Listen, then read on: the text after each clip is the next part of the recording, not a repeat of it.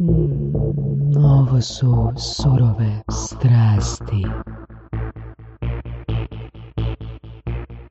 I tako imamo e, priču za, za početak ovog e, podcasta. E, Prije nekih godinu, godinu i par mjeseci smo se prvi put čuli s našim cijenjenim gostom i onda ovoga je rekao da imam nešto ono što želimo obaviti i onda bi došao u surove strasti. On smo se sad prije tjedan dana opet čuli, pa je rekao imam nešto što imamo za obaviti, pa mislim da je najbolje da snimim epizodu nakon šest mjeseci. Eto, ne znam, ono, možda sam fakat dobar u uvjeravanju da, da ubrza se taj proces, jer onak, ono, ja osobno kao i kod Anji Bauer nemam namjeru nego tri puta zvati i odgađati, pa sam ga stisli, a ono ki bi bilo interesantno je, kad sam ga zvao, našeg gosta, da još ne kažemo ko je, makar piše, i rekao, je, bog, bog, sorry, sorry, spavao sam, ne? spavao sam. Bilo negdje koliko, možda je bilo, sad da li je bilo 10.40 ili 11.40, znači pričamo s poduzetnikom, koji spava ko, sleep like a log, spava ko top ovoga, u jutarnjim terminima, što je meni zapravo super iz razloga jer ono, ima puno hajpa oko ovih 5am klaba i slično. mm Ja osobno mislim da uh, svatko od nas treba naći neki svoj pattern uh, koji njemu odgovara. Evo, ja recimo dok sam bio na faksu, meni je bilo onak nenormalno učit prije javnu noći. Meni je, najpro, meni je najproduktivnije učenje bilo od 1 do 5 ili od 1 do, do, do 6 ujutro, ono, dok mhm, doslovno nema mhm. nikoga, dok nema nikakvih distrakcija, dok nikakvi SMS-ovi ne, ne, ne dolaze ovoga na, na mobitel, ne? Velim, to je onak nešto di sam se ja našao, 5am club, ne kažem da nikad to neću probati u budućnosti, čovjek se vuči dok je živ, ali to jednostavno nije način na koji ja funkcioniram, ne? Ti ja pogotovo, probao, ti pogotovo. Ovaj, rano jutarnji model i par puta sam ga probao i nikad nije uspio. Eto, s nama je danas mm, dečko iz kvarta, mog kvarta, Borna Segulin. Kako se izgovara? Segulin ili Seguli? Pa, Segulin. Seguli? Da, okay. znači, isprobao si, isprobao si ovoga, biti jutarnji tip i nije išlo? E, pa ne. Mm, recimo najbolji test je bio kad sam išao na Tajland, pa mm. onda hoćeš nećeš se prebaciš na taj time shift, jel? I on kad se vratiš natrag, e, budio sam se tipa u šesto jutro. To je bilo apsolutno šokantno za mene, jel? I preko idem vidjeti kako će funkcionirati, jel? Da li mogu iskoristiti neke blagodati, jel? Možda stvarno svi ti ljudi koji se rano bude kuže zašto se bude, ima neke pozitivnosti na tome, ali evo, mogu potvrditi da nema ništa pozitivno u buđenju jutra. Evo imamo, se, imamo, za mene. imamo success story protiv 5am kluba i meditacije ujutro, doticaja s prirodom, doticaja sa svojim pravim ja i slično. To ćemo nazvati 11am club. 11 pm. Tako da ne, nikako mi ništa toga pasalo. Ja. Znači, probao sam, ali ne, to znači od ranog jutra si u kolotečini. Prvo što mi je bilo loše, e, ta negativna vibra u žurbanosti e, te rano jutarnje, kad ljudi idu na posao. Mm-hmm. Imam osjećaj da su zapravo mhm. svi loše volje jer počinju raditi. mm toliko puta sam se probudio u 11, jel? I e, osjetiš taj feeling kad je već malo sve opušteno. Nema one vreve da, jutro, da, jel? Da, I sunce je češće puno više, tako da je i toplije, tako da te zapravo dočeka puno ugodnije i smirenije jutro. Jel, di se ti onda u miru doručkuješ, ja te potpuno razumijem. Znači... Ja, ja radim, uh, to je do, do pred godinu i nešto sam radio ono isključivo vikendima. I ono što bi bilo super, ono, znači kad vikendom idem na posao, ono, znači nema nikoga, ono, tipa trećina, trećina, trećina vremena mi treba da dođem do lokacije, a recimo kad, ne znam, nešto trebam kupit, ovoga, ne idem vikendom u shopping, nego idem u tjednu i u pravilu idem tipa u 11 ili 12 ili 1 popodne, doslovno sve je prazno. Znači, mm nema nikakvog čekanja na blagajnama, nema nikakvog ono traženja parkinga. Sve ti je onak lijepo otvoreno, ne? Ili recimo ujutro idemo u teretanu. Znači, doslovno teretana je prazna sam jedno vrijeme, su ono, na poslu, jedno vrijeme sam ono išao na, na, na wellness svako jutro od 8 do 1. Ja bio od 8 do 1 ono pročitao pol knjige, bio par puta u sauni, onak lijepo ono, cijeli bazen je za mene, znaš. Da, da. Nema konkurencije, da? Tako da ja sam više fan ovakvog lifestyle kakav ti imaš, da?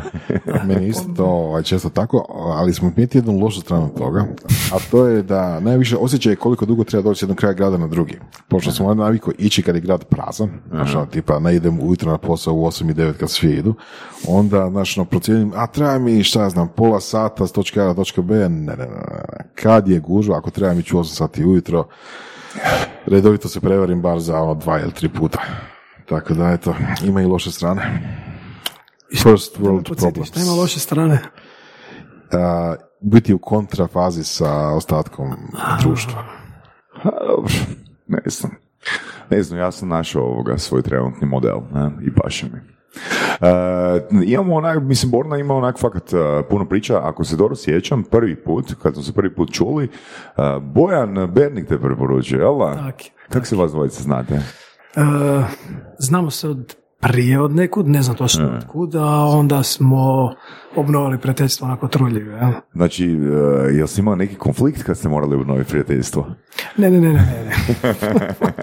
Nije bilo konflikta. Zakopat sjekiru. Znam da sam ga negdje ono sreo, znam ga od nekog prije, ali evo sad stvarno se ne sjećam od kude. Onda kad smo se još vidjeli na kotrulji, jel, mi smo se sjeli jedan pored drugog ili tako negdje, Bili ste ista generacija, a? ista generacija, kod, m, ista generacija mog prvog dijela kotrulja, jer e, sam zapravo studirao kotrulji prilike tri generacije ili tako nešto, jel? jer Jer pre- prerano, je prerano su započinjala predavanja. E, je, to je bio veliki problem, da nekad skoro, nekad, a nekad se stvarno mora doći ono, u, u na početak predavanja, to je bilo dosta izazovno za mene. Stresno, bolno. Isto, to je, zapravo to je bio daleko najteži dio studiranja trulja. A ovaj, e, ali taman mi je relativno velika akvizicija, jel, ovo od Stirije došla u, u taj period i nisam imao energije da Ok, se bavim, ok, pa sam onda ok, ono, pričat ćemo o tome. Evo da čisto da te pitamo uh, ovoga, tvoje osobno neko iskustvo. Uh, što si recimo naučio na, što si naučio na MBA-u, a da, i da ti je toliko pomoglo da onak jednostavno mm, ne bi mogao to ostvariti bez MBA-a? Kako se rano probuditi? ne, to nisam naučio. E, pa NBA ti ipak da jedan mm, menadžerski pogled, rekao bi onak, meni koji sam e, završio FER i iako sam zapravo u menadžmentu od, rekao bi, druge godine faksa, jel? jer zapravo ono, organiziram i vodim ljude, jel? od te godine nekak je to došlo prirodno, malo ti proširi tu menadžersku perspektivu. Što znači? Što znači proširiti menadžersku perspektivu? Mm, Znači, što bi značilo da si već imao menadžersku perspektivu prije, ali ti je bila proširena. Ne? E, sam se snalaziš i ono, prokužavaš kaj znači voditi ljude i tako dalje, jel? Ovo je bio jedan fast forward tu, jel? Znači, ono, ubrzalo mi je, omogućilo mi je da, Ok, što konkretno? A, dao ti neke skillsove, jel? Ali ne samo kroz predavanja, nego i kroz razgovor s kolegama, kroz cijeli taj network, jel? Mhm. A ti skillsi su poput... Mm, ha, ono, leadership u principu, kak, kak e, se snaći u određenim situacijama, jel? Evo ti pa recimo primjer, ono, ti si došao do gura, do, do gura, do, do uspjevo do nekih 60 zaposlenika na kraju u ovoga se srezao i opet se vratio na 15, jel tu menadžerski skill bio potreban? Mm, pa to bi rekao da je više do iskustva. Mhm. Znači, nakon toliko godina ono, menadžiranja, to bi rekao da je prevagnulo recimo iskustvo kod tako brze i ono, konkretne odluke. Mislim, to je menadžerska odluka, ne? Je, je, to je baš menadžerska odluka i mi da je to temeljeno na iskustvu, a, a ono, ne mogu reći da mi to Kotrulji dao. Mislim da mi je Kotrulji dao pride nekakve soft skillove, jel? Poput? Mm, pa evo recimo ajmo vrlo konkretno. E, nešto što je nekakva ono stvarno osnova, e, tipa KPI, postavljanje KPI-eva, e, kako motivirati zaposlenike, možda nekakav čak i psihološki dio. Znači, takve sve stvari čuješ više, ono, ajmo reći, u teoriji tamo. Ja? Što je to ona tema? Meyer-Briggs, onaj uh, upitni ili što? Ja ne znam sad Da, pamet, ok, ali- dobro. Ali taj dio skillova bi rekao da mi zapravo ima... Da li je u decision makingu ono po- pomoglo? Je, je i to da. Evo recimo to što se mogu sjetiti um, jednog predavanja koje mi je onak baš dobro sjelo jer sam baš ja o tome razmišljao kak neke odluke koje doneseš e, su ispravne, a e, kasnije se pokažu kao mm, da imaju loše rezultati. Jel? Znači, doneseš u tom time frame ispravnu odluku koja na, ka- na kraju završi loše. Jel? To je da si donio drugu odluku, završilo bi dobro. Ali jednostavno u Jel tom možeš svom- primjer ispričati uh, te odluke, jel ne možeš? Uf, bilo bi sigurno primjer, sad mi ne pada ništa na pamet. E, mm, Pa, pa ajmo reći ovak, e, ideš pokrenuti nekakav projekt. E, to ne mora biti neki, sad ne znam koji projekt, ali ono, unutar svog projekta, unutar svoje firme ideš dići neki mali sad projekt, jel? I u tom terenu se to čini kao odlična kombinacija, uložiš nekakva sredstva i, i novac i vrijeme i resurse, jel? I na kraju to propadne, jel? Tako da evo, to je jedan primjer mm, odluke koja kad bi se vratio natrag u to vrijeme i pogledao da li je to dobar potez, je, to je bio dobar potez, ali na kraju se pokazalo da je zbog vanjskih e, utjecaja i ne znam, tržišta i ne znam čega sve ne, ispalo da ipak Evo. S druge strane, ja vidim tu i dobar uh, potez u smislu, evo, barem si ispucao tu ideju i onak si shvatio to nije to. Pa da, ja sam Znaš, zapravo... mislim, onak, ja, ja osobno ne volim ono puno previše brijat ono u svojoj glavi kad je najbolji trenutak i ono, bolje onak uništiti projekt što prije je moguće nego prolongirati prolongirat projekt na šest mjeseci, godinu Brzo- dana. Mislim, tu je brzo Voras isto i brzo super. propadne, to Da, sigurno. Voras je tu isto ono su- super sa, sa svojim odlukama, mislim barem koliko se znamo zadnjih uh, osam godina. Voras je uvijek postavio si, koliko ja znam, meni je tako, tako komunicirao, uvijek si postavio neki do datuma tog i tog, radim to i to. Ili prestajem raditi to i to. Da se vratim možda na NBA, na NBA imam dva pitanja. Prvo pitanje, da li ti je više bio koristan taj networking dio, odnosno upoznavanje i jel, priča, komunikacija sa drugim kolegama? To je jedno pitanje. I drugo pitanje, za kog bi onda ti, znači sa tim, sa svojim iskustvom, sa svojim backgroundom preporučio da a, je NBA za, odnosno za koga bi preporučio NBA? Ajmo prvo pitanje. Da ti bio Znači, bolji što se tiče networka, ne, kurikulum ili networking? E, ovisi kak... e, Niko ti neće dati packu. Mislim, reći ili mislim, mislim Borna e, ima e, puno više benefita od networka nego standardni pod navodnicima polaznik jer je ipak kroz tri generacije završava. to nije bilo slučajno. To je targetirano. Da, I moj stav prema tome je bio da mi je network puno bitniji nego kurikulum. Mhm. jel? Tako da, A i to je super. Ja, ja nisam nikad propustio uh, parti nakon modula, a module sam propustio. propustio. Tako da recimo, To je super za reći. generacijom uh, sam pola modula odvalio, ali sam sve partije pohađao. Tako da, Da. uh, imam network i u jednoj i drugoj generaciji, ono, više generacija. Jel? To je super za reći, jel, da ne bi neko mislio da je jel, kurikulum bitniji. Mm, pa, Ej, Voraš, voraš, voraš. ću, ostat ću se držati sigurno da je nekom bitniji kurikulum. Ali mislim, vidiš na NBA-u da ima različitih ljudi. Neki, nekima je stvarno bitan network, a nekima je stvarno bitan kurikulum. Recimo, um, ovaj, ja sam bio na onom kao... Ko bolje prođe na kraju? A ne, ja tu statističku analizu. Dobro, ok. Pošteno si se izvukao. Može, idemo dalje. E, ali recimo primijetio sam da su mlađi NBA-ovi, znači recimo ja sam bio na ovom executive ovi koji, grupe koje nisu na executive bili, meni to bilo šokantno, mi smo otišli na gablec, jel, i ja rekao, pa dobro, idemo neki pojest konkretno, pa ne, oni su poli sendviči i nakon toga brže bolje na sat, rekao, pa jeste vi normalni, pa idemo neka ponovo pustit se, pojest nešto, odčilat, veli, pa da, pa sad počinje za pol sata, pa šta onda, pa doći ćemo za sat, sat i pol, tako da, taj džir jel, nije bio na executive, bili smo opušteni, nije nam bio toliko bitan kurikulum i e, Znači, executive košta više i manje je bitan kurikulum. čuj, ne, ne, ne, Dobar bit- zaključak, dobar zaključak. to generaliziram.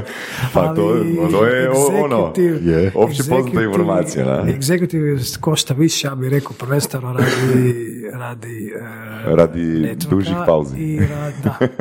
Ali fora je u komunikaciji sa e, tim svojim e, Da, alumnim da, da. kolegama koji, iz kojih iščupaš zapravo jako puno bitnih stvari. Recimo, jedan konkretan slučaj di mi je prijateljica Skotrulija u ključnom trenutku dala neke ono, informacije, baš zato jer je bila kužila računovodstvo, reviziju, takve stvari, i rekla, e pa daj, pazi na to, to i to. On se je rekao, fu, stvarno, idem to raskopat. Sad da nemaš, da nisi okružen Da, kolegama da, da, koji da, da, da. barataju takvim, inf- kako bi rekao, znanjem i na takvim su pozicijama, e, ne bi imao efekta od networka. Dobro, da, jasno. Mislim, ja jesam, ne, ne mogu reći da nisam razmišljao o NBA-u prije 13-14 godina, ali isto onak smatram da je za NBA isto postoje neki trenutak kad je to uh, time frame u kojem vidiš benefite od toga i time frame di onak fakat nema smisla. Tak. Recimo, kad ti pogledaš uh, samo usporedbu koliko danas ima meetupova uh, na kojima možeš fakat strukturirati igra, i, e, strukturirati svoju priču, svoju komunikaciju, graditi svoj network ili recimo ono, samo primjer podcasta. Podcastan je idealan format uh, dubinskog networkinga bez površnih razgovora. Ne? Opet i znanje koje se, koje se, koje se dobiva ono na, na podcastu je poprilično kvalitetan kurikulum. I, Da, da, i, bez i daljnjega, vrlo, da. i vrlo, i vrlo ovoga jeftin, odnosno besplatan, samo je time consuming, da? Samo nije sistematiziran, ovo je Da, više da, da. sistematski. Tako je, tako Ovo je. ja bih rekao, plug and play rješenje. Znači, platiš, zavališ se u fotelju i ovi te vode i kroz Da, i kroz network, jel? A ovo moraš se sam I potruditi. sad rekao si vodite kroz network. Što znači vodite kroz network? Pa mislim, da, dobro sam rekao, vodite kroz network, znači stavite u klupu, poznaju te sa tvojim kolegama, organiziraju ti partije na kojima cugate i zbližite se, jel, ja sa svojim kolegama neću reći "A, dobar dan, poštovanje kolega, kako si, nego ćemo se zagr, zagrliti i reći, ej, di si mileni, tako da, skroz je druga priča, jel? Mm. Da. I drugo pitanje, za koga bi onda preporučio na NBA? Ko nužno mora otići baš na NBA? Aha, čuj. Svako ko može. Nužno. Ne, a, pa rekao bi da je, ja bi uvijek dao preferenciju onima koji imaju neko strukovno znanje, znači fair, e, medicinu, tak nešto, jel? To u kombinaciji sa znanjima iz ekonomije, znači jedna šira slika ekonomije i menadžerskih, menadžerskih iskustava, mislim da je uvijek dobar spoj jel? koji ima nekakve komparativne prednosti s kojima onda možeš napraviti edit value na tržištu. Jel? Mhm, mhm. A, jel se možda sjećaš još samo to i onda da, da, da privod- privedemo tu temu kraju, jel se može sjećati nekih ono promjena koje si napravio u svojoj tvrtci a, kao rezultat nekih predavanja? Da, definitivno. Da, Znači, poput ono, e, vrlo često sam nakon predavanja išao to testirati na svojoj firmi. poput, imaš neki primjer? Poput HR-a, recimo u HR-u mi daju ideje kak nešto bolje posložiti ili vođenje projekata i tak dalje. Jel? Tako da zapravo dosta je bitno da jak ideš na MBA imaš di to ispucavati. Da li, da li onda bi, bi rekao da je bo- možda bolji MBA za nekoga ko je u nekom menadžmentu, menadžmentu unu- unutar korporacije, mlađa osoba, ili, mislim, da li bi rekao da je MBA za, so- da je za soloprenora? Mislim, ne možemo reći da nije ako gledamo kriterij networkinga, ali opet di će solopreneur um, Pa da, i evo, apli- di, će, di, di će aplicirati ono, sva ta znanja, na? Da, zapravo u pitanju pola tvog odgovora. Da, što se tiče networka, za solo entreprenera je sigurno dobro, ali što se tiče kurikuluma, daleko manje nego za nekog ko ima gdje istestirati, isprobati i ono, iskoristiti ta znanja po pitanju menadžmenta. Jel? Mhm. Znači, ja bi uvijek savjetovao ljudima da nikako ne idu na MBA prije nego što dođu na nekakvu menadžersku poziciju. Mhm. Jel, di mogu utilizirati to što su tamo naučili. Mhm. Ali to je ono što smo dobili od više gostiju kao preporuku. Oni koji su bili na NBA, pogotovo kad su bili na NBA u vani, u stranim zemljama, tipa Engleska, Amerika i tako, gdje je tamo to dodatni alat onima koji već imaju biznis, koji su već došli u neku poziciju da im treba određeno točno iskustvo u menadžmentu kako, kako riješiti određeni problem na poslu, kako zaposliti, kako, ne znam, projekt ispraviti ili nešto tog tipa. A dugo vremena je kod nas bilo MBA, aha, umjesto faksa. A ne, ne, ne, to, to po meni stvarno nema smisla.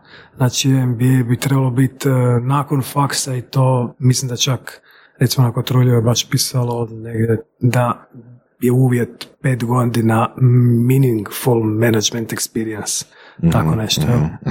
Da. Jednostavno nećeš moći iskoristiti to, nećeš moći upit nakon faksa. Evo, meni je drago Da, da nemaš, nemaš, s čim asocirati informacije. na? Da, ja mislim, ja sjećam kad sam prvi put čitao knjigu Blue Ocean Strategy, ono, knjiga mi je bila onak, ok, super, super primjeri, ali di ja mogu asocirati te primjere, nemam jednostavno okvir unutar kojeg mi te informacije mogu biti bitne, osim u nekom predavanju, opet mogu biti jed- jedino nekongruentan s prezentacijom iz razloga jer onak nemam to iskustvo.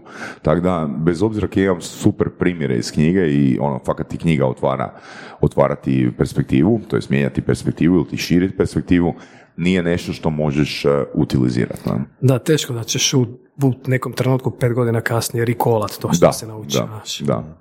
Jer zapravo ljudi najbolje uče kroz uh, trenutne probleme koje im se pojavljuju. Da. Ako nemaš problem, ono, nije da ti nećeš uh, zapamtiti tu informaciju, ali jednostavno ta nije to informacija, to, ta to informacija će se te, teže zakeljiti. Jedan moj friend, doktor koji možda sluša uh, podcaste, je rekao koji je najbolji način da naučiš neku bolest u medicinu kad ti studirao. Pa da ju dobiješ. E onda imaš ono visoko pozicioniranu osobnu vrijednost u učenju tog sadržaja. da, to mogu razumjeti. Da. Da. Eto. Uglavnom ti si onak bio si, bio si, bio si i, i, i solidno, solidno ambiciozan i uh, godinama, prije nekih 15-20 godina, koliko danas imaš godina? A, Ne moraš reći. Jedna 40. Jedno 40. 300 39, 39 i pol. Da. Više, 40. 40. Uglavnom, ovoga, 40, točno. uh, kaj je to bilo krajem srednje škole? E, pa Kaj tam- tam- što si napravio? Znači, to je bilo zapravo prvi, ajmo reći, ono, prvi e, moj projekt koji je zapravo donio neku lovu i e, u mojoj struci, recimo, bio, pošto sam išao u tehničku školu i od uvijek sam brio na kompjutere, jel?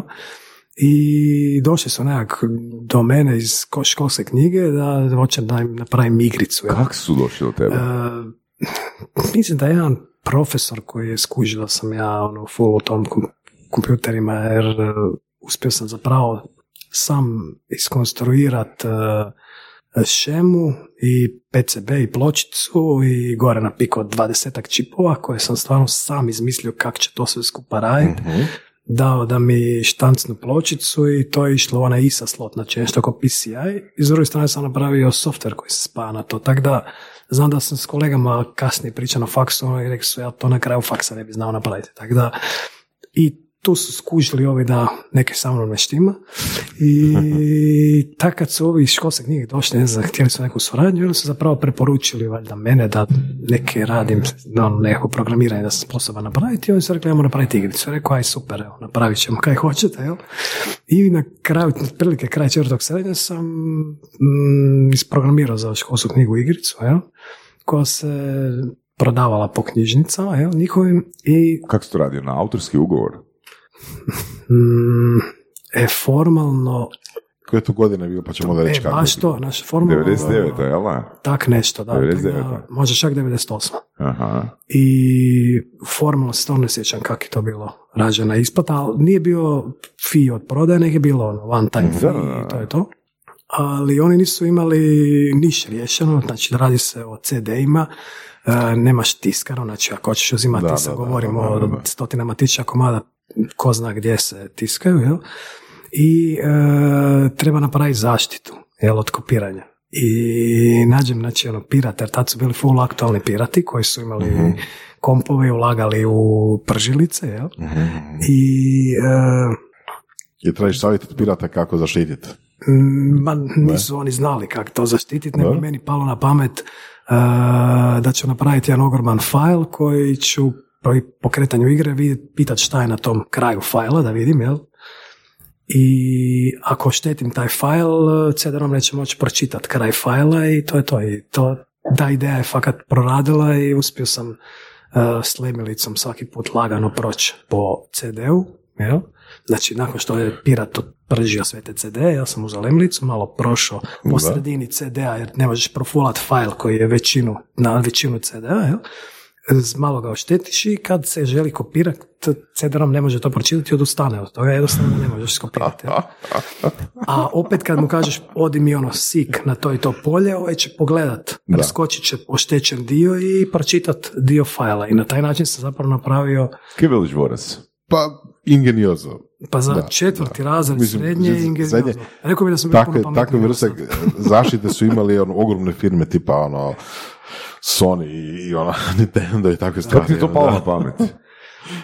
Pa zato jer jedan put kad sam ja išao kopirati igru neku, jel, Se to dogodilo. nije- Osobni problem, si Tako, bolesti, nije- kopiranje. tako je. I ja sam skužio da oni očito neke naprave na tom CD-u da ne mogu to skopirati. Ja rekao, mogu oni, mogu ja.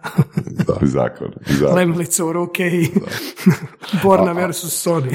To je, to je zanimljiv problem kad radiš za nekoga neki proizvod, u tom slučaju igru, oni vjerojatno nisu znali ni kako to marketirati, ni distribuirati, prodati, uopće ništa, jel da? Ništa, znači to je To mi je poznato. 98. i to je toliko ono neuređeno tržište da Mhm. niko živ ništa ne zna o tome, plus radi se o jednoj firmi koja je konzervativna naša, govorimo Mhm. o firmi koja se bavi edukacijom i to Mhm. ono, standardnom edukacijom, tako da to je bio jedan stvarno, ajmo reći, za njih e, nekonzervativni projekat, jel? Mhm.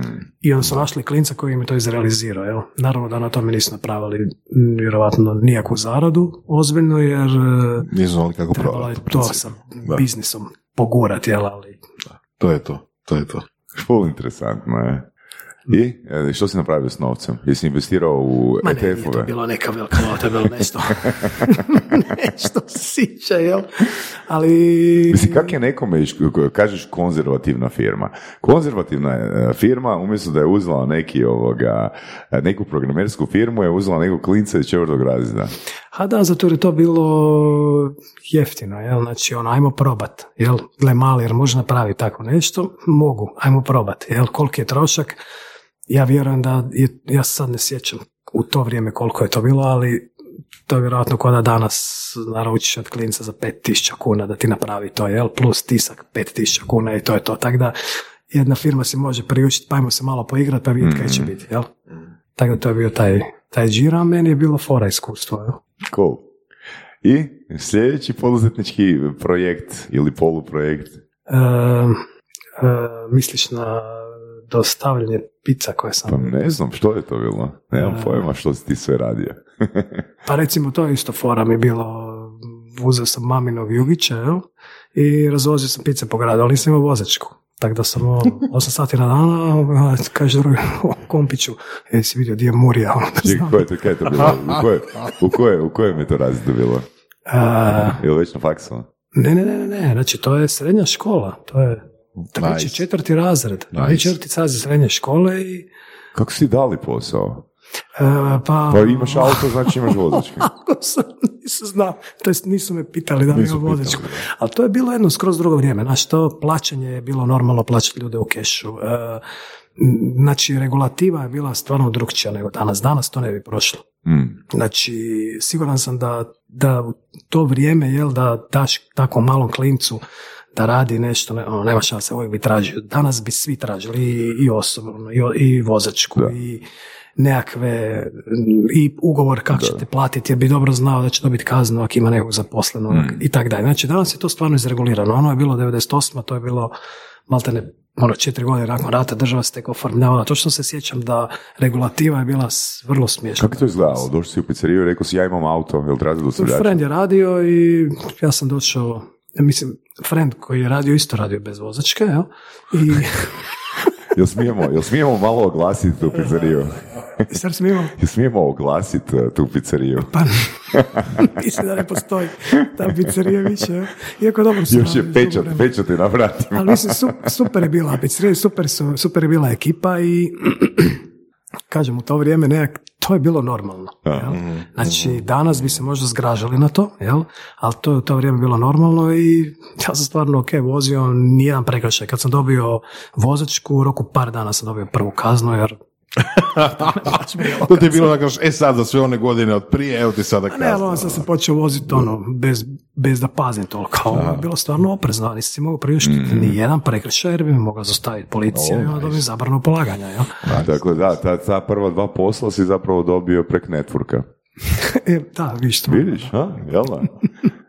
Nije bio NBA, ali Skoro. kvart. MB kvart. Da. A čini mi se da si od malih nogu, barem od srednje škole, poduzetnik onda. Mi se tako da, izgleda nazvao. je to nekakav ono, prirodan put, da. Da. I s čim si bio nezadovoljan kao dječak da si odlučio biti poduzetnik? Viš dobro pitanje, da. Mm. E, pa sigurno to veže neke mm, korijene iz djetinstva ili nekakve potrebe da e, Imaš nove traperice. obsk- da, da budem samostalan i ono, izborim se sam za sebe, jel? Mm, za, zapravo, da, to je to. Da, da, da, reci, reci zapravo. Ne, ne želiš reći. a?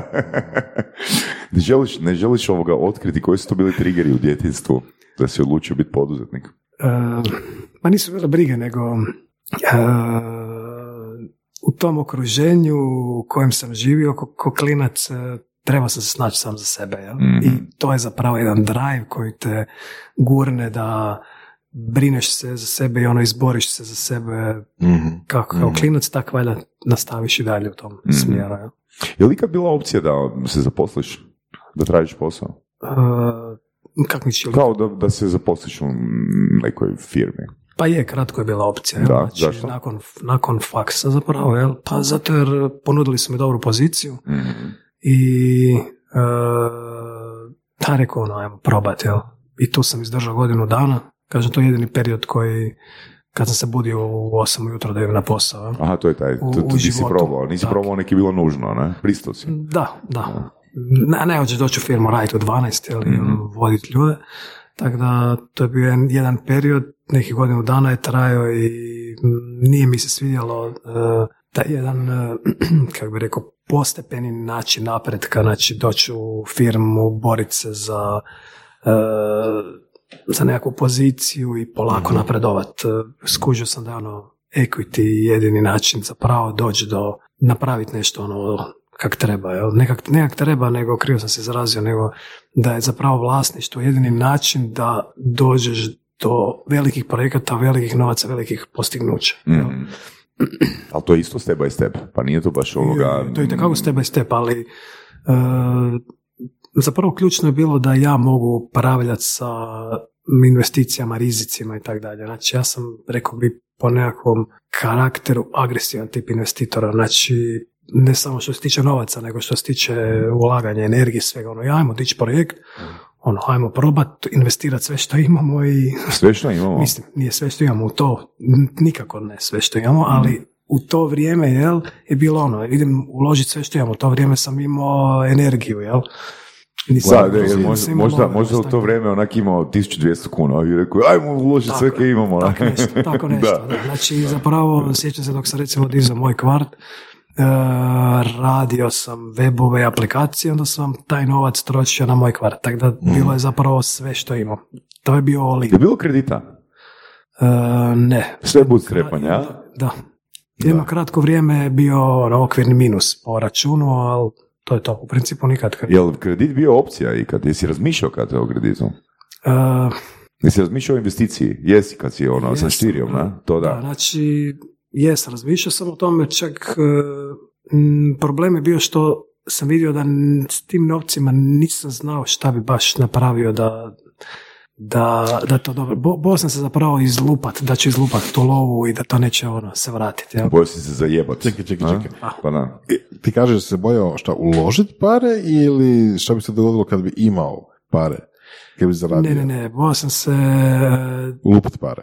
E, da ću krivo izinvestirati. Krivo investirati. Da, da. Tuđi novac. To, to da. Tuđi, novac. tuđi tako, novac. da. Za svoj se ne bojiš. Tak je, da. Znači, to, to mi je uvijek problem bio. Znači, laga- Ja zaradim lovu, razvalit ću je kako mi paše, uložit ću u projekt, propast ću i mirna savjest. Ali uzet lovo nekog drugog, tad još nisam kužio kako treba koncepte. Danas e, mm, bi puno sk- skloniji bio uzet tuđi novac, e, podijeliti vlasništvo kako treba i investirati. Mislim da je to zapravo pravi put. Mhm, mhm, Ali evo, to je, ajmo reći, nešto što te nauči iskustvo i MBA. mhm. Ali tad ne kužiš da treba zapravo naći nekog anđela, nekog investitora koji će ti dati vjetar u leđa i reći mali, ganjaj to, ako popušimo lovu, nikom ništa. Jel? Mhm. Jer u to vrijeme sebi 10, 20, 30 tisuća kuna stvarno poštena lova. Jel? Ali dobro, promijenila su se vremena isto. Mislim, u to vrijeme, tipa 2000 rane, nije ni bilo anđela, nije ni bilo nekakvih Tako ono, mogu- mogućnosti investiranja. Ako nisi našao kod tetke, bake, ujaka, ništa od toga. Da, na, na 3F je stalo, jel? Da, da, da. Tek nedavno se to malo promijenilo. Family, jel? Jel to znači da svaki bi pokrenuo nešto novo, bi išao kao ono startup, pa ono investicije, pa ono cijeli taj dio razmjena vlasništva, dionice. Pa bi u određenom trenutku. O- Obično, očito vučem neke korine iz djetinjstva da se sam brine za sebe, tako da uvijek gledam svoju lovu potrošiti. Jel? I uvijek razmišljam, ako je to dobar projekt, a ja vjerujem u njega, onda ću ja imati većinu vlasništva, ja ću zdrobiti lovu to pa, ako propadne, propadne, ako uspije, ako vidim da mi stvarno treba lova, jel, da mi pogura, onda ću, nakon što imam i proof of concept i nekakav ono, showcase zapravo, potražiti još kapitala kad mi stvarno treba. Znači, recimo, uvijek sam sklon svoju lovu potrošiti da testiram, nego tražiti tuđe novce. Da testiraš. Tako, jer onda ću u samom startu uh, puno love izgubiti, uh, ne krivo sam se izrazio, puno vlasništva izgubiti. Mhm. Jel, rađe mi ako vjerujem u nešto, izgu, uh, uložiti svoju lovu i izgubiti svoju lovu, nego vlasništvo nad potencijalno dobrim projektom. Mhm, mhm, mhm. Imate fantastičan proizvod ili uslugu? Ne znate kako probiti gatekeepere? Sastanci.com. Mi probijemo gatekeepere, a vi zaključujete posao. Mislim, na kraju krajeva, ako vjeruješ, Jel imaš neki, uh, mene interesira, jel imaš neki ono iznos, uh, ono, iznad kojeg uh, ne bi išao u, u cilju da, da testiraš ne- neku svoju ideju ili neki projekt? Ono, tipa, projekt do toliko je toliko mogu spržiti lovu, ali ono, iznad toga gasimo projekt. U biti, možda preciznije pitanje glasi, kada znaš da trebaš odustati od projekta? Pa, da rekao bi da i ja i svako drugi bi trebao, mislim, gledati to prema postotku svoje kapitala koje ima, jel? Neko ko ima stvarno puno love, njemu zarobiti milion eura u, u nekakav test je prihvatljivo, jel? Mhm. Meni je to nemoguće, jel? I mislim da tako i treba se postavljati. A kad govoriš o postotku, znači koji je tvoj postotak? A to je ono koliko vjeruješ u projekti, koliko ti je bitno. Pa znači nije... Znači, recimo, projektu koji stvarno vjerujem, normalno nikad nećeš uložiti u startu, uh, u, ajmo reći, test sigurno ide u etapama. Jel? Znači, neću uložiti 50% svog portfelja u projektu koji vjerujem, pa onda vidjeti, aha, sad radi, ne radi. Jel? Znači, idemo nekakvim etapama, uložit ću, lupit ću 5% svoje love i vidjeti kak diše. Jel? Probat ću uvijek kroz nekoliko uh, faza se uvjeravati da projekt drži vodu. A kad kažeš faze, na što misliš? Jel su to neki vremenski frejmovi ili Pa ne, to bi bilo neki set aktivnosti ili što? E, set aktivnosti, tak, koje mi na kraju, znači set aktivnosti od kojeg dobijem feedback da li projekt drži vodu ili ne. Tako radimo i sad u firmi, znači ajmo napraviti novi projekt, investiramo smiješno, ne znam, 10, 20, 30 tisuća kuna da se napravi nekakav, nekakva osnova, vidimo kak otprilike reagiraju trž, tržište na to ili na pravim kupcima ili na nekakvu anketu napravimo ili tako nešto i onda ukoliko se to pokaže kako treba, onda se ulaže dalje i resursi, i lova i tako. Da, ti si Boras čitao nedavno, ako se ne varam, onu knjigu Mam Test, ne? Da. I što, što, što kaže u toj knjizi o anketama i, i uh, market research? jako su protiv toga, mislim, ali to razumijem, to su više puta već pričali i zajedno Da. i na podcastu Da. i sa gostima i iznad toga. U principu ankete su skoro pa beskorisne za, ča- ba, za skoro sve primjene. Recimo marketingaši kad daju ankete, to je obično loše završi. A, Preporučam knjigu Mam Test, jako za sve koji hoće pokrenuti nekakav biznis, startup bilo kojeg tipa, šta god. A, jednostavno kažu, ako pitaš mamu, a da li, da li hoćeš, ne znam, ono, neke, šta znam, aplikaciju za recepte, oni imaju kao svoj glavni primjer. Kao, pa da, pa naravno, zašto, zašto niko ne bi htio aplikaciju za recepte? Ali da li je to biznis u svijetu toga da postoji ono 100.223 ono aplikacije za recepte? Pa nije baš dobar biznis. Ok, i, sad te ankete, na kojem, uzorku, na, na, uzor- na kojem uzorku u biti zaključuješ da treba ići u određenom smjeru ili treba stati? Imam, evo recimo, da se nadovežem na ovo anketiranje, ja imam pozitivnih iskustava s anketom, ali to je vrlo kontrolirana anketa i, na primjer, moj sales, kad radi Mhm. normalan sales, onda e, napravi anketu Dobro. Ali ta anketa izgleda, da li ste onda, za, da li ste, na primjer, vi zainteresirani i za ovako nešto, kako vam se to čini, onda klijent kaže, pa jesam, pa to bi vas koštalo milion kuna, aha, pa onda nisam. Tako da, recimo, takav tip ankete ipak daje nekakve e, podatke. Pa nije beskorisno, da nije beskorisno, Tako. ali jako, jako ovisi o tome i kako se radi anketa, Tako, i da. ko su ljudi koji odgovaraju, Da. jel možemo anketu usmjeriti prema krivom čovjeku, znači prema nekom ko nije decision maker. Jako ideš, A to je sve setup ankete, jel? Znači, uvijek ćeš folat, nema šanse da postaviš dobro anketu. Znaš me interesira e, danas e, kad e, pokrećete neki novi projekt, rekao si da imaš određeni set aktivnosti. Znači, koje su to aktivnosti? Mislim, evo, meni je recimo ono, najjednostavniji mogući ono, ako imam neku ideju, nazovem deset ljudi unutar sat vremena i e, osjetim, osjetim kak dišu, ali ne samo što mi sadržajno govore, nego pokušavam dobiti njihovu emociju, kak, kak reagiraju na to. To je recimo moj neki mini, mini research, ok? Što ti radiš? Što, što vi u firmi radite? Kao Pa neki prvi ne- korak kad e, ono, misliš da je nešto dobra ideja. Mm, a napravimo jedan brainstorming unutar firme, Mhm. jel? Definitivno. Uh, imam primjere di, di su ljudi pozitivno emotivno reagirali na to, ali imam i primjere di su negativno emotivno reagirali na to i ipak je ispod dobar projekt, jel? A da? Da, tako da se treba uzeti s dozom rezerve, jel? Mhm, mhm. A set Kad kažeš negativno ili pozitivno su reagirali kao svi ili većina, na što, što konkretno misliš? Recimo velika većina je rekla da to nije dobar projekt. I ti si unatoč tome odlučio. Ja sam razmislio, odlučio, rekao ne, ganjat ćemo to. Onda smo krenuli u to, onda nije baš ono sta- standardno projekt, nikad ne krene punom parom, jel? Mm. Pa su rekli, ja, već rekli smo, neće to biti dobro. I ovaj, e, ja sam opet napravio analizu i zaključio da ne, da ipak imam pravo i ajmo to dalje gurati. Anali, kakvu analizu? A, m, analizu i kak, koliko imamo klijenata, kak ide prodaja i tako dalje. jel? Mhm. I, ovaj, i nastavio sam dalje to gurati i pokazalo se da je to na kraju ipak dobra odluka bila. Mhm. Tako da hoću reći nekad, to je hvala Bogu rijetko, ipak e, će ti većina ljudi dati negativnu emociju i neće vjerovati u projekt, a projekt je stvarno dobra stvar. Da. To je rijetkost. To je rijetkost. Da, on, on, on- ono, ono oko, to, to smo isto često puta komentirali u surovim strastima, onak kad ti većina ljudi kaže da ima dobar feeling u vezi toga, ne, to je, to je onak Da, bad da, feeling, da, da, da, da, da, da. To je baš bad feeling, to je baš onako. Da, kako za što, da. da. Da. A što je bilo sa e, ovim projektom, onim projektom Pizza Centar? Pa, Što to je to? Koji je selling point projekta bio i kako je došlo to je bilo, ideje? znači, dve, aha, mislim, krenulo je zapravo dostave pice, jel? Raz, dostavio sam picu, pa mi je valjda radi toga i došla ta ideja. I onda sam za vrijeme Kao faksa- imao si ideju da bi svi dostavljači trebali imati vozačke. Radikalno. ili, ili ono da, da, da onak da onak prikaže pozicije ovoga ovih a, prometnih policajaca svim dostavljačima koji nemaju vozačke. Može bi to bilo Pizza bolje. centar.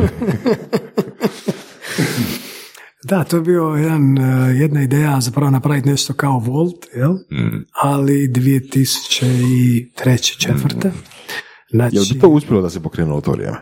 evo, oprosti. Da li bi ta ideja kao posao uspjela u to vrijeme? No, misliš na Bolt? Jel ne? Pa ovo je bilo dosta slično, jel? Nije, ne, nije bilo dosta slično. Velika razlika u tome što današnji ti servisi imaju svoje dostavljače. Oni su tek sad napravili taj switch, ajmo reći prije ne znam koliko, 2, 3, 4, 5 godina, jel? Prije, je bilo stan, prije je bilo normalno da mm, restoran, odnosno ta pizzerija koja mm, radi hranu, e, organizira sami sebi dostavu. Ima svoji Taj- dostavljači, taj dostavljači. mindset je bio toliko ukorijenjen da su godinama očito trebalo da, da neko to presvića. Uh, ali tak da, slično je, ajmo reći, ali taj koncept naručivanja hrane na jednom centralnom servisu, jel, ko što je bio zamišljen taj pizza centar, jel, uh, iz različitih dosta restorana, odnosno Jel, jel ona to bilo više bliže možda konceptu pauze? Tak je, Da, to je to. ok. Znači da postoji uh, in-house dostava, ali ovo je više ko pauza koncept. Tak je, to je Ok, točno taj da. koncept. Jel? I e, znači ja sam zapravo sam isprogramirao to i platio dizajnera da mi napravi dizajn jer tu stvarno nemam feeling. I to je stvarno fenomenalno izgledalo. Jel? Onda sam uzeo uh, uh, celebrity da mi napravi otvorenje tog sajta. Nemoj se. Pa sam, uh, Nice. Pa sam uh, jednu firmu koju koju sam na kraju kasnije radio kao tehnički direktor, to je, ta, to, je to zapravo jedino moje zaposlenje. Uh, s njim sam tamo počeo surađivati i rekao, aj stanite uz mene, jel, želim da je neka firma iza ovoga, jer ako će biti klinac koji je na faksu, to niko neće do, ozbiljno doživljavati, neće niko zapravo ni, ni kupovat, ni ući ko partner. Tako da su oni tu stali uz mene i čak kak je taman izašla .NET Framework tehnologija, znači to je prvi, ono, prvi put zapravo su ljudi počeli raditi, u tome si Sharp i to, to je bilo sve full no. Uh, onda sam uh, tra- pitao Microsoft da li žele, Microsoft da li žele stati nekako uz mene i to je uh, Microsoft podupro projekt. Čekaj, Su zajebavati. došli na otvorenje, Da, znači, otvorenje sajta. pa to je fakat super priča. Znači, neki balovac, ono, Znači, bio šmrkavi, balovac. onak se obrati. Jel si prek, isto to prek networka došao E, ili si digao telefon e, to sam preko networka došao. I, Znači, sve si preko networka došao. E, pa, mislim, network mi je bio kolega s faksa, Da, okej. koji, kojeg sam zamolio. Ali ok, unatoč tome, mislim, ono, super je, mislim, pito si, tražio si, jel tako? Pitao sam tražio sam, da, da. Mislim, ja nisam tražio puno. Ja sam rekao, jel, jel se želi zapravo Microsoft pohvaliti sa neće da smo napravili super stvar. Dobar si sales, dobar si sales, da. Što se tiče salesa, recimo, bilo jako čupavo dogovoriti Mhm. partnerstva s pizzerijama. To je zapravo bilo Na koji model, veliko koji, koji model ovoga monetizacije si imao? amortizaciju. Znači, na, na koji način si naplaćivao? Monetizaciju. Monetizaciju, da, da. Na koji način si? A, mm, Po narudžbi ili? Da, od narudžbi. Znači, narudžbi. doslovno isti model koji je pauza. Tak, da. Ok, jesu plaćali na vrijeme? E, ma nismo uopće došli do plaćanja, Ah, nažalost. Znači, u to, u to vrijeme nije bilo ADSL-a. Znači, ne, po- ne postoji internet koji je stalno aktivan, nego imaš ISDN, stisneš dial, tad više nemaš telefona, u principu, ok, imaš drugu liniju, ali obično se spava preko dvije linije da imaš bolji bandwidth i u principu nemaš više telefona dok surfaš po internetu. Tako da, cijeli taj koncept naručivanja je bio stvarno neprihvaćen još na tržištu, jer to bi značilo da moraš imati kompjuter i modem i tržište je bilo jako malo. Znaš, na što te posjeća? Na Entrio. Kad, je, kad su oni počeli, isto tako, nije bilo online naručivanje, nije bilo online plaćanja, nije bilo ničega online. Znači, nije li entry od 2009. 2010. počeo? E, možda si u pravu, ali znam da, da se, da, da se Bero žalio baš na to. Mhm, Baš na taj dio da nije i onda kad je on počinjao biti aktivan, da još onda nije bilo dovoljno rašireno baš internet i to plaćanje preko interneta. Dobro, to mislim, pa plaćanje, to smo isto komentirali puno puta u suradnji s racijama, plaćanje preko interneta je doživjelo procvat nakon kolektive, na? Da, tako je, da, kad su Da. krenuli gruponi. Da. Ne, ovo je daleko od plaćanja, znači u to vrijeme apsolutno nije bilo moguće raditi naplatu preko interneta, plus i da je bilo moguće A bilo bi problem, bilo bi problem naplatiti njima. tržište, tržište to nikako ne bi prihvatilo. Znači, naplata je bila isključivo dostavljača. Jel? Mhm. A, A ja ideja je bila što, da bude plaćanje karticama? Ne. Nego ne, kako je? To, to Znači, je bilo to sam- predaleko. To, Da, da, da. ne, u to, To, to, vrijeme to. se to ne može zamisliti uopće. Znači, ideja To je bila 2004. je tako? Da, da. Znači, u to vrijeme je bilo zamišljeno da naručiš preko, ne da je bilo zamišljeno, to je tako radilo, znači, naručio si preko weba hranu, dostavljač od te pizzerije od kod si naručio ti je do, don- donio hranu i naplatio, ko da si naručio telefonski. Dobro, znači, dobro. servis je zamjenjivo telefon. Mhm, ok. I koja je, a koja ti je bila ono ideja kako ćeš doći do novca? A onda bi ja njima naplaćivao fi na kraju mjeseca, e, s obzirom na to koliko je bilo prometa. Ne znam koliko smo dogovorili, Aha. 10% ako se dobro sjećam ili tako nešto. S tim da sam već uspio ispregovarati da e, su cijene preko pizza centara jeftinije nego preko telefona. Mhm. Jel? Tako da to je recimo jedan potez koji danas, koji je jedan iskusan menadžer ne bi nikad tražio od njih, uz, išao bi sa istom cijenom, pa recimo ja bi rađe dao diskaunte iz svojeg budžeta. Mhm. Ali ja sam njihov ludi klinac uspio natentati da... Koliko je spuste 20 cijene. pizzerija je bilo? Kol- Koliko je, e, koliko je pizzerija bilo u tom Oko sustavu? 20 tak, 20. tako nešto. Kak si ti njima pičao? E, to je bio najveći problem, znači Mhm. ispičat to. Znači, 2004. m, internet je nešto jako abstraktno Mhm. u principu. I sad, e, e, ja sam naravno napravio prvu fazu projekta, pričao sam sa jednom, dve pizzerije koje su rekli da je ideja odlična, onda sam to napravio i sad sam trebao ići pronaći partnere. E, da se, zakaj, zakaj to pričam, zato jer smo pričali malo prije o fazama. Znači, prva faza je bila jedan test, pričanje sa par pizzerija. Onda je druga faza bila izrada projekta, treća faza je bila sad sklapanje partnera, koje očekujem da će se bez problema sklopiti, jer su mi ove dve pizzerije rekli da, su, da je odličan projekt. I u koju god pizzeriju uđem, e, me stjeraju odmah s ulaza. Znači- Na koji način? Jel se sjećaš možda Da, neke sjećam pogrdne, se. pogrdne Znači- izjave? Znači, sjećam se točno kako e, ulazim u pizzeriju i kažem dobar dan, evo ja sam došao ra- da, da ono radi partnerstva, kako, pa, pa rekao na internetu radimo projekt i u to vrijeme žena koja radi valjda picu i puna je brašna, kaže nikakav internet, ajmo van. Znači, primili ga u Microsoftu, a iz neke podrumske pizzerije ga istjerali.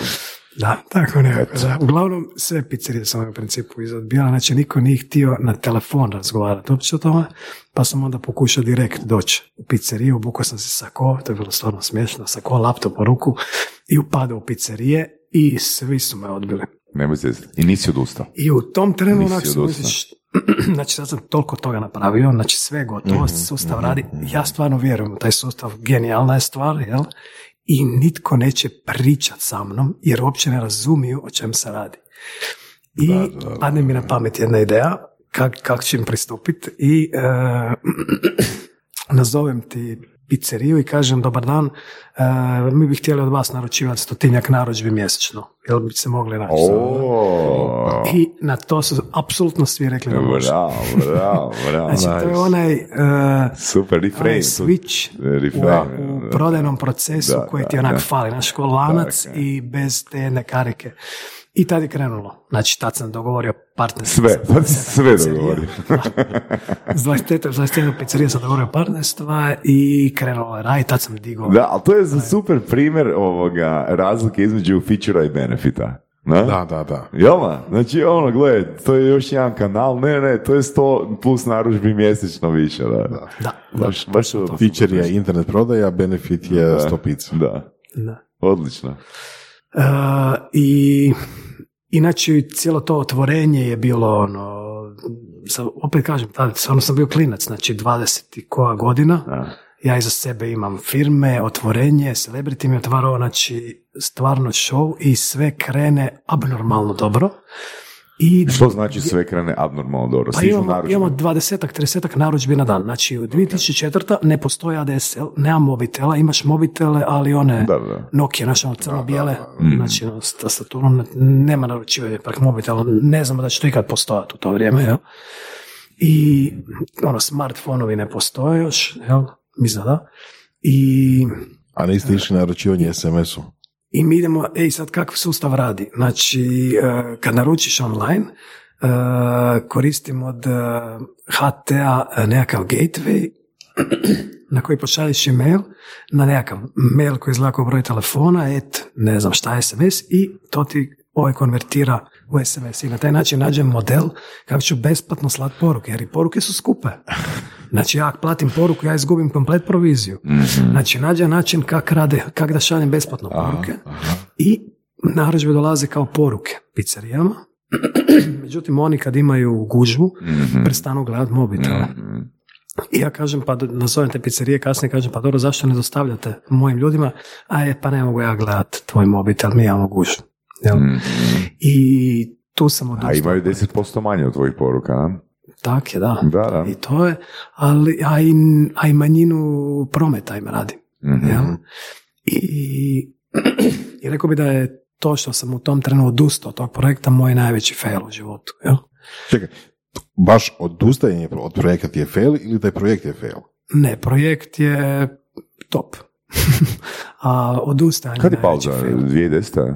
Ne, ne, ne. Projekt je pao par mjeseci kasnije. Da, da, ali pa, pauza je e, pokrenuta A pauza 2010. je dosta nešto? kasnije. Da, da. Tako je, dosta kasnije. Šest, Znači, hoćeš reći da ti bila kriva procjena da zaustavi taj projekt? Da, definitivno. A što, što bi se moglo napraviti drugačije?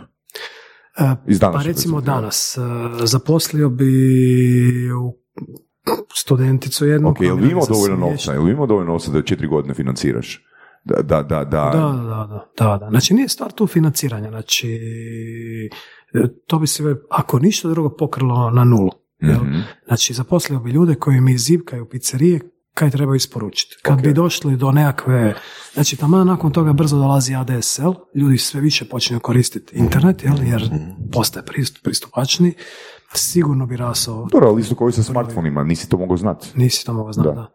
Ali ako ništa drugo, nakon u tom terenu ne odustaješ od projekta. U tom terenu zapošljavaš nekog i e, kao u back office i U kom trenutku, što je bio taj trigger zapravo kad si rekao ok, treba to gasiti? E, pa ja bih rekao manjak mojih menadžerskih sposobnosti. Znači, Znači- probudio se si jedan dan i rekao, aha, ne mogu ja to menadžati. Da, Jesi, ja, ja jesi, sam, bio, ja bespari, jesi bio u besparici tad? pa da, nisam baš imao. Ok, znači nisi si mogao niti studenta priuštiti. Mm, teško bi to, da, teško Da, sam vidiš, to. Znači, onda si morao odustati, jer došli do kraja, na? Da, to je E, drugo. Da. Da, zapravo, Što bi znači, modernim čak izdržao bi ja možda koji mjesec to nekak financirati ili tak nešto, ali... e, Ali nije, nije par da, mjeseci ali dovoljno, recimo, ne? taj klinac da je malo bio pametniji bi tražio nekog investitora u tom terenu ili aha, tak aha. nešto. Jel? Pa, da, Mislim, neko- radi se o smiješnim novcima, treba ti neko, neko ko radi back office, jel? Znači, je ono, korisnička podrška ili tak neko, znači nije tu neki VSS koji mora, koji je skup i ne znam šta, uzmeš relativno mm, povoljnu uh, Osobu. da, da ne kažem povoljnu osobu, ali mm, nije skup taj rad i mm, mislim da bi se vrlo brzo došlo do situacije da je barem na nule ako ne, ne u pozitivi, da barem pokrivamo troškove. jel? Mhm. Ali u tom, u tom mindsetu, znači klinac od 20 i nešto godina na faksu, nemaš, znači, nemaš firmu iza tebe. Ja, ja ću danas ovak zaposliti, jel? Da. Nekog i reći, aj, evo, radiš na ovom projektu. U tom terenu nije to A tako. što, što, što radiš u tom trenutku? Jel ono, doslovno gasiš stranicu ili što? Mislim, naročito... Da, zapravo slama me to što ja moram se boriti sa pizzerijama, moram zvat njih, uh, pitati Jesu ikad, nisu- znači nikad nis, nitko od tih pizzerija, niti jedna od tih pizzerija nije ništa prebacila na tvoj račun ili je bilo nekih uplata? Jer mislim, to je još jedan Znaš, dio, to je još jedan dio problema koji do kojeg uopće nisi niti došao. Ne? Da, da. E, koliko se ja sjećam, ne, može jedna, dve pizzerija nešto platile Mm. nakon mjesec dana, ali ja nisam ni tražio zapravo plaća jer je premali volumen bio. jel? Da, ali slušaj, mislim, ako se ja dobro sjećam, mislim da je pauza e, u, u početku nije imala neki previsoki postotak. Mislim, imala je stvarno neki minoran postotak u odnosu na provizije koje uzimaju e, današnji, Da. današnje dostavne službe. I to je ono možda jedna petina ili čak jedna šestina onoga. Ali, isto su se restorani, isto su se restorani žalili. Znači, i bilo je problem, velikih problema sa naplatom. Ako se ne varam, nešto između 5 i 8 tak neki je bio postotak. Da. Ok, naravno, uz to da su imali svo- svog dostavljača, to isto treba, Tak, to, sam to to treba, reći. to, to isto treba tu uzeti u plaćaš. Da, trošak da. dostave u tome, tako da sumnjam da je neka velika razlika u ma- marži, jel? Zato jer je sad uključeno unutar trošak dostave. A opet zavisi o volumenu. Mm, Ako je što je E, volumen to je veći... ključno. Zapravo, iz današnje perspektive e, platio bi čovjeka i čekao da dođem do volumena, Mhm. to jest financirao bi projekt da dođem do volumena, da imam e, bolju pregovaračku poziciju. Mhm, Jel? mhm. I onda tu kad imaš volumen, onda možeš i nametnuti pravila i možeš reći sad ili ćete platiti ili ćemo vas isključiti.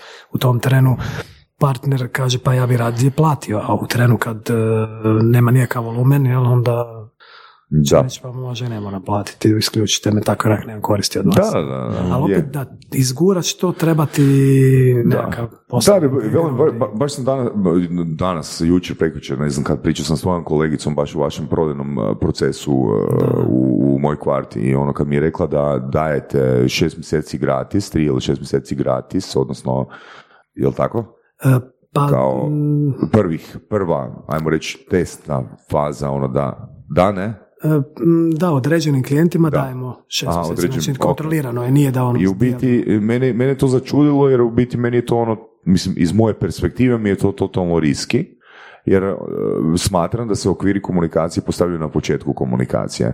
Znači da, e, ne kažem da se nitko neće konvertirat, ali ono, mislim da skratim priču, ono što me začudilo kao, kao ona mi je rekla da većina zapravo odluči ostati. No, zašto odluče ostati? Baš zbog volumena upita koji su primili unutar tih tri ili šest mjeseci. Da ili ne?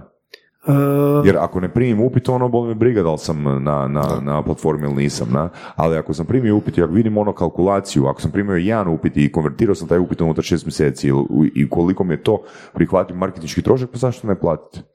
E, Je, to je slučaj u kojem je baš to odluka, pa da, zašto ne platiti ako sam Da. pokrio trošak. Barem to sam pokrio. Kod Barem baš. marketinga nije obično tako, znači trošak marketinga je u principu veći nego prihodi najčešće, ono kod ovakvih malih djelatnosti. jel? Znači najčešće, recimo hrpu puta meni sales e, znao reći, pa klijenti kažu, pa hoću ja na uloženih kunu u vaš marketing dobiti dvije kune natrag. Jel?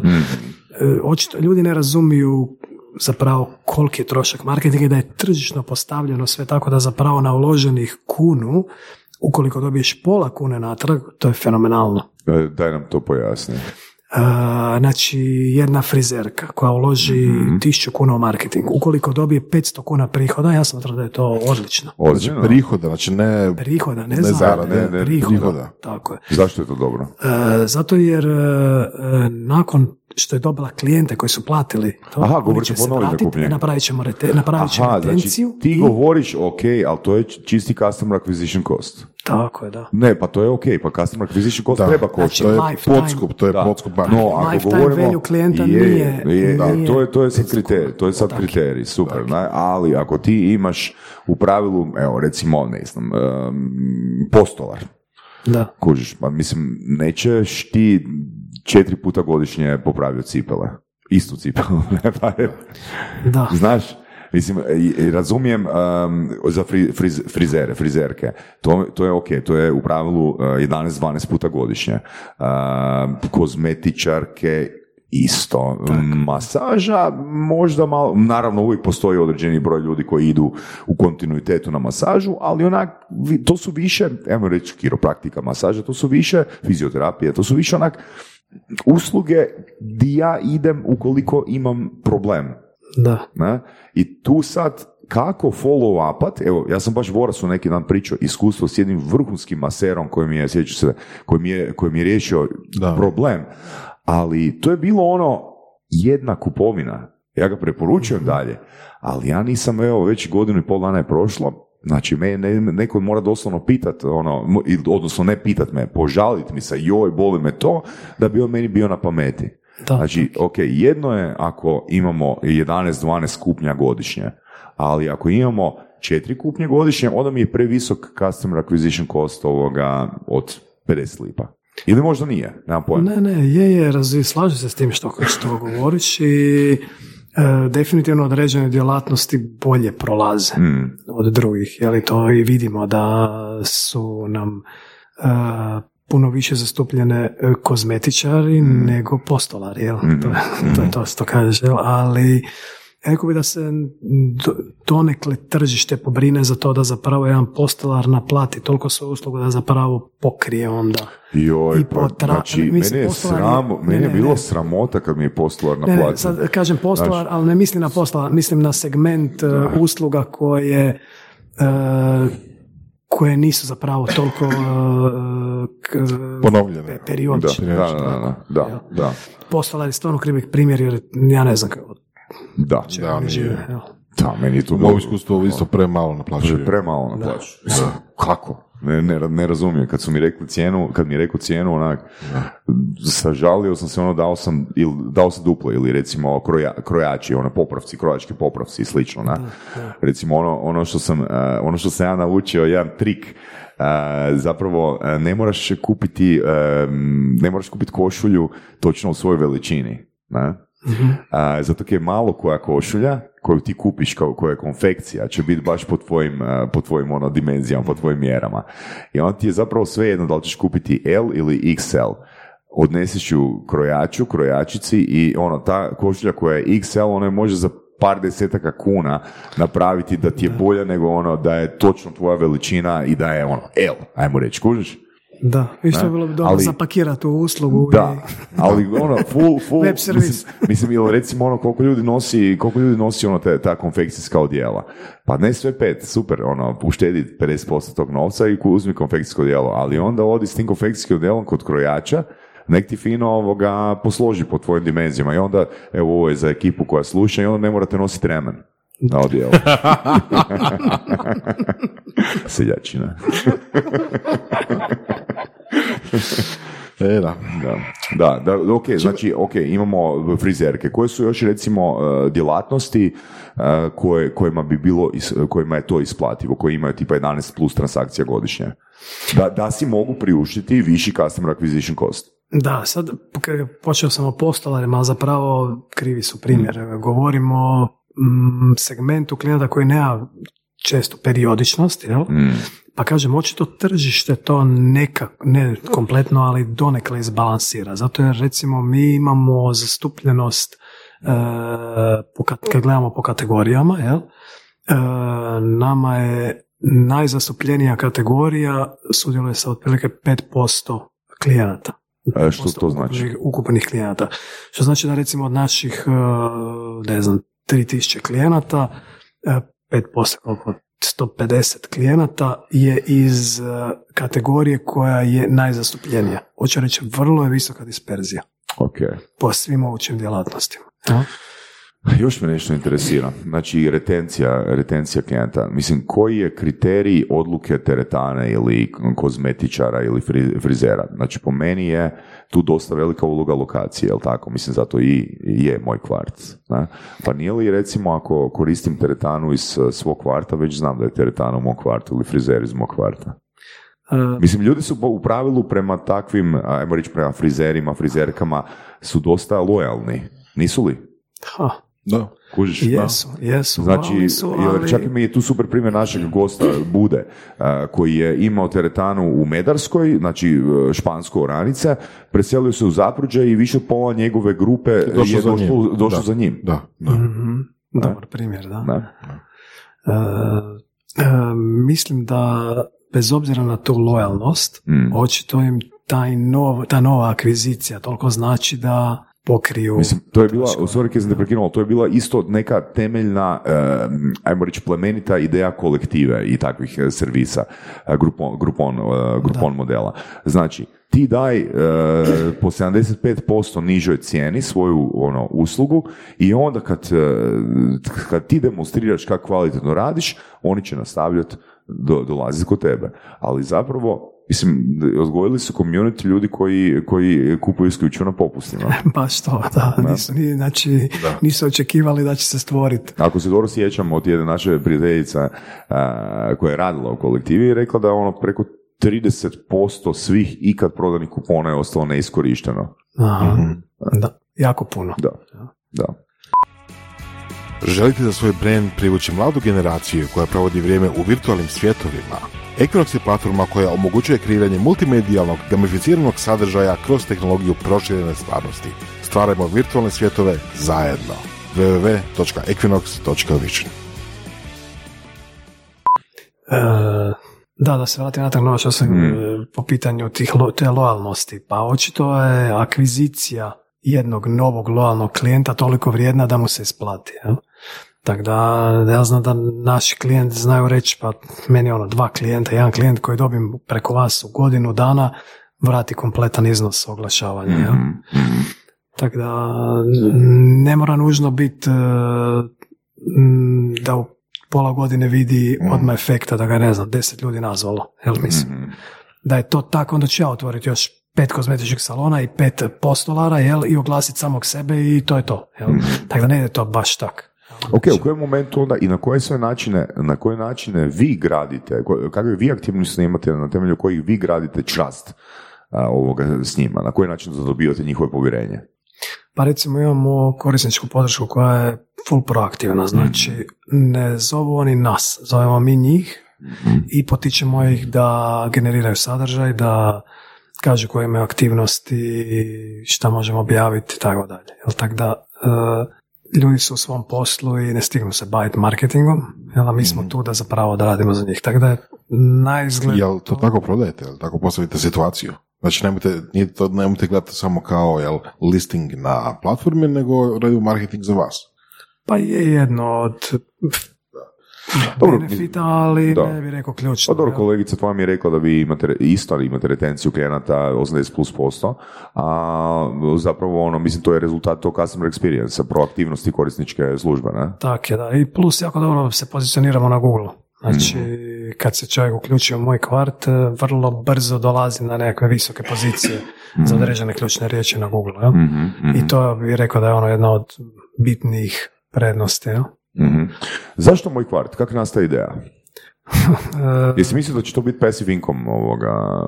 Da, tako nešto. Naivno sam mislio da će to biti Mm. passive income. Da, znači, mislili smo, ajmo, uzet ćemo, valjda ćemo imati 500 klijenata koji će plaćati 1000 kuna godišnje, pa to je 500 tisuća kuna, nećemo morati skoro ništa raditi, super. Ali na kraju nije ispalo tako, Mhm. imamo, ne znam, prije koju godinu su nam bili viši prihodi, pa su prihodi bili, ne znam, tipa 4 milijuna kuna godišnje, jel? ali su zato i rashodi bili skoro 4 milijuna kuna Mhm. godišnje, tako da nije ispalo tako kako smo ut- utopijski razmišljali, jel? Mhm. Kako je nastala ideja? Pa, baš tako, ono, kaj, kaj, kaj nam zapravo treba, jel? U kvartu, gdje, kak, kak ćeš nešto lagano pronaći, jel? Mhm. Tad ni, mislim da ni Google nije baš bio nešto ono popularan, pogotovo ne o lokalne, lokacijske usluge od Google i to. Tako da su stvarno imali prostora pozicionirati se Mhm, na tržištu. Uh, a zapravo krenuo je moj kvart uh, kao moj kvart, ali zapravo sam htio kupiti domenu moj grad. Mhm. Aha. I e, mislim da nas je to dosta koštalo što nisam uspio kupiti tu domenu, znači čovjek je držao, znači, tad, tad nije bilo kupovina HR domena, nego samo si imao zbog karnetovih tadašnjih pravila, e, m, mogućnost držati domenu ako ti je ime firme Da, da, da, Da. isto. Jel? I taj neki čovjek ima neku ugru, udrugu Moj grad i Aha. nije nam htio prepustiti da. domenu i držao je tu domenu besplatno godinama. Ja sam mu čak ponudio neku lovu i on rekao da će to jedan dan iskoristiti. Na kraju nikad nije iskoristio, kupio sam tu domenu za neku smiješnu lovu na kraju. I mislim da nam je to bio jedan veliki fail što smo uh, izgradili brand na moj kvart. Zato jer moj kvart djeluje kao nešto vrlo lokalno Mhm. i dosta često mislim, a to su oni leci koji dijelite po moj kvart, jel? Onda kad skuže da zapravo pokrivamo cijelu Hrvatsku, da imamo firmu u Beogradu i pokrivamo cijelu Srbiju i da imamo 60 zaposlenih, onda ljudi onak se blago rečeno šokiraju. Tako da brand nam nije bio u skladu sa Ciljem. opsegom firme i s ciljem. Da, to je. A rebranding, ništa. E pa evo, baš nam je u toku rebranding, znači radimo pripreme već pola godine za rebranding i najvjerojatnije ćemo kroz sljedećih pola godine izaći sa kompletno novim brandom i nekim novim featureima. A i novo ime? Ostaje ime? Novo ime, Novo ime? novo ime, novi logo, novo, novi feature Da. Moj Balkan. ovog puta idemo bez moj. Tako da recimo znam da mi sales puta kaže koliko je teško im prodati zato jer moraju objašnjavati da moj kvart nije kvartovski. Aha, aha, Recimo, jako puno knjigovođa imamo. Em, knjigovođa na moj kvart. Knjigovođa. Da, da, da, da, Nema to nije baš kvartom, uopće Da. Da, A recimo knjigovođe su nas prepoznali kao super alat. za- E, to sam te baš htio pitati, super da se spomenuo, jer u biti baš smo, baš smo to i komentirali sa e, s Janom u epizodi, mi smo radili kampanju za e, telefonsku kampanju ugovaranja sastanka s knjigovođama. E, i to je zapravo nešto što se njima izrazito isplati, jer je tolika konkurentnost da im se, da recimo, evo, konkretno online marketing skoro pa ne isplati. Znaš, jer jebi ga. Znači, ujutro imaš ogroman broj e, knjigovodstvenih e, biroa koji se oglašavaju, jedni drugima poklikaju oglase i Da, nema upita, ne? A, a znači, iskustva s mog kvarta su dobra knjigovođama. tak je. Da, Ajde, daj znači, nam, daj nam neki success story knj- Sad knjigovodstvene. ne znam, success story, postoji stvarno tisuće klijenata, tako da ne znam, pojedinačno. Evo, ali zašto nema success storija? Pa imamo success story i to online, Mhm. jel? I, e, ne znam, imamo, mislim, barem 50 Mhm. nekakvih e, izjava klijenata koji su zadovoljni, 100 izjava klijenata koji su zadovoljni, tako da e, znam da postoje, ali ja ne znam nijedan sad da ti ispucam success story. Ali znam da ih ima i znam da sam da ih imam objavljeno na netu. Mhm, ok. Tako da ljudi su godinama na mom kvartu imaju efekta od toga i koriste, ali hoću reći koliko je zapravo ime, to jest brand, moj kvart, profulan. Jel? Zato jer smo ne profulan za njih, nego profulan za, za nas Za širenje možda. za širenje. Da. Znači mi smo svaki put kad smo akvizirali novog klijenta morali se boriti s tim da objasnimo da moj kvart nije dijeljenje letaka, da nismo mala firmica ili dvojica u garaži koji to rade, nego da smo stvarno ozbiljna agencija koja je ono, ozbiljno oglašava. Ali koje djelatnosti definitivno nisu za moj kvart? S kojima ste imali ono tipa, ajmo reći, negativnih iskustava u cilju da nađete koje su idealna, idealne djelatnosti? Tipa, ne znam. Ja imam edukacijski centar.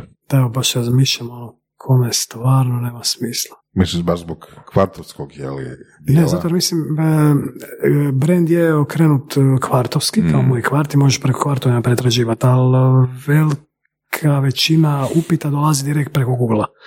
Znači upišeš nešto što tražiš i ovaj te dovede direkt na moj kvart. Tako da, mi smo tu kvartovsku komponentu odavno zapravo izbacili. Jel? Mhm. Zato bi jedan Dobro. brand, moj grad bio Pa Evo, puno... recimo, ako sam ja, ne znam, uh, yoga instruktor, Da, ja sam dobar klijent. da, da. Ako sam ja uh, dreser pasa, Isto tako. da? Pa da. Čuvar pas. Ako si, mislim, Da, čuvar pas. imamo kozmetičare, imamo knjigovođe, imamo poliklinike, Mm. imamo edukacije, imamo stvarno Ako sam ja, ako sam ja privatni de- de- detektiv, isto tako. da? Zašto? Znači, bolje ćete me pozicionirati nego, recimo, Google.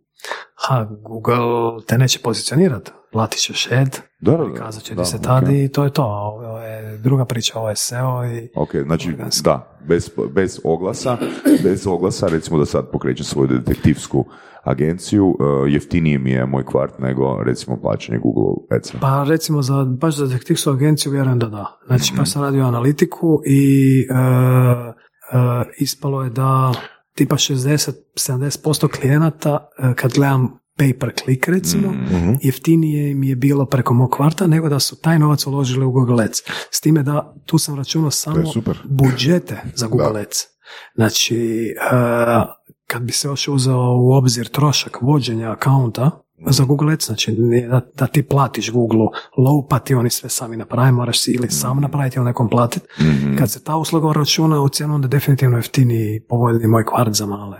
Mhm. Neke veće kampanje i to, to je sad druga priča kad trebaš dohvatiti recimo strano tržište, evo, tu je odgovor zapravo na tvoje pitanje malo prije. E, mi nismo za e, strana tržišta. Jel? Znači svi koji, kojima su klijenti, potencijalni klijenti stranci, to jest žele povući Mhm. strance, mi nismo za to. Na primjer smještaj. Evo to je, Mhm. iako smo imali smještaja, ali evo to je nešto. Da, malo ste, malo ste pretjerali, a? Da. Nismo, mislim, imali smo možda par klijenata koji je htjelo oglasiti svoj smještaj radi pozicioniranja na SEO i to smo vjerovatno odradili, ali to nije Čekaj, nešto jel to misliš kao nije išlo u smislu nije bilo upita ili nije išlo u smislu vi niste razvijali taj biznis? E, pa mi nismo razvijali taj biznis, niti smo išli Ok, samo zanimalo. smjeru i, Da, da. A, a i ne vidim, ne vidim edit value za klijenta. Jel?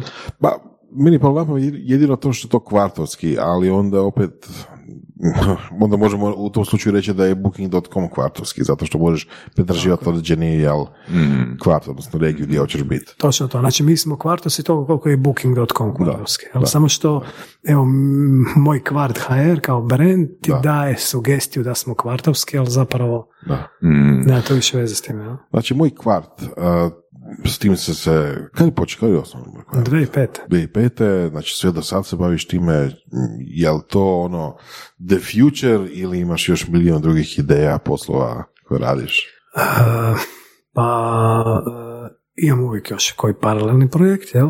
Recimo, sad baš radim na jednom projektu isto za sebe, jel? Vezan za umjetnu inteligenciju, jel? Mislim da je to stvarno zapravo... The future. Pa da, mislim da je taj AI je stvarno the future, to je nevjerojatno koliko to raste. Mi par puta do sad je ono, krenula pa stala umjetna inteligencija, evo mislim da sad neće stati, sad će otići. A ako stane, uzet ćeš nekog studenta koji će raditi na projektu dok ne ne krene. Koji će biti onaj umjetni, inteligentni dio. Da, skoro. Da. A, ali A čekaj, recimo šta je umjetna inteligencija? Kao da kažeš, ono, idemo se baviti, šta ja znam, ono, komunikaciju. Da, za sad je to jako abstraktno, jel? Da. vjerujem da će za ne znam, desetak godina svaka već mašina ima taj... Da? Znači, vaša, znači, taj projekt bi radio ili već radi, ne znam, si rekao. Ne, ne radimo već Radi. na tome. da. Znači, radite AI za veš mašine. Pa, nije za već mašina, ali da, radimo nešto na tome, još je to u povojima. Znači, nećeš pričati o tome. Pa ne, za sad još prerano da, dobro. da, da, Pošteno. lupam, jer- A, daj nam reci još. Ali recimo za moj kvar kad se da li vidim da li je to budućnost, pa s obzirom na to šta pripremamo sad, ja mislim da e, to je zapravo ne mislim nego Exit očekujem-? Da, tako, Exit očekujem exit, da, znači, ne exit na drsana tržišta. jel. Znači imamo pripremu, prvo u Srbiji već ima firma, jel, ima firmu i Mhm. e, to će nam biti testno tržište, a onda je ideja dalje Europa, Njemačka, krenut ćemo s Njemačkom pa onda dalje. Ok. Daj nam još samo ukratko, e, ono, ispričaj, e, mislim da je vrijedno iskustvo sa e, onih, onih 40% akvizicije od strane Štirija. Aha, fuf, to bi mogli jako puno pričati o tome, ali to je Ono, jedno... znači, ono, plusevi, minusi, e, lijepi dio ovoga tog procesa, e, ono, ne manji lijepi dio tog procesa i pouke. Pa lijep dio procesa je, meni je recimo bilo fora prodat firmu, jel? Znači, to gledam kao nekakvo postignuće, napraviš nešto što drži vodu i prepoznaju te na tržištu, veći investitor uloži lovu i ajmo to raspuhat.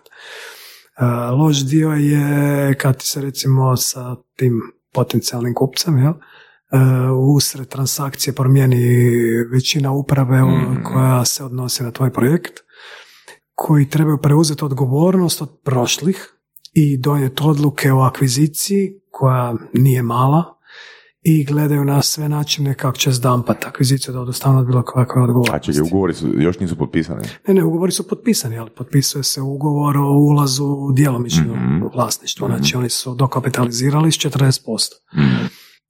Ali bilo je, bilo je čupavo, jel? Znači, ono, kad se krenete boriti s revizorom koji je pristran i idete proučavati sami međunarodne revizorske standarde i uplitati Deloitte, KPMG, e, da dokažete da ste vi u pravu, čupavo. E, I onda nam je potpuno jasno ovoga, zašto ti fali sna. Točno to. Zborna, ovoga, super, e, hvala ti puno na e, iskustvima Hvala i želimo ti, želimo ti da rebranding dobro prođe i da ne odradimo epizodu 2032. godine da kažeš joj kako se zajebu s imenom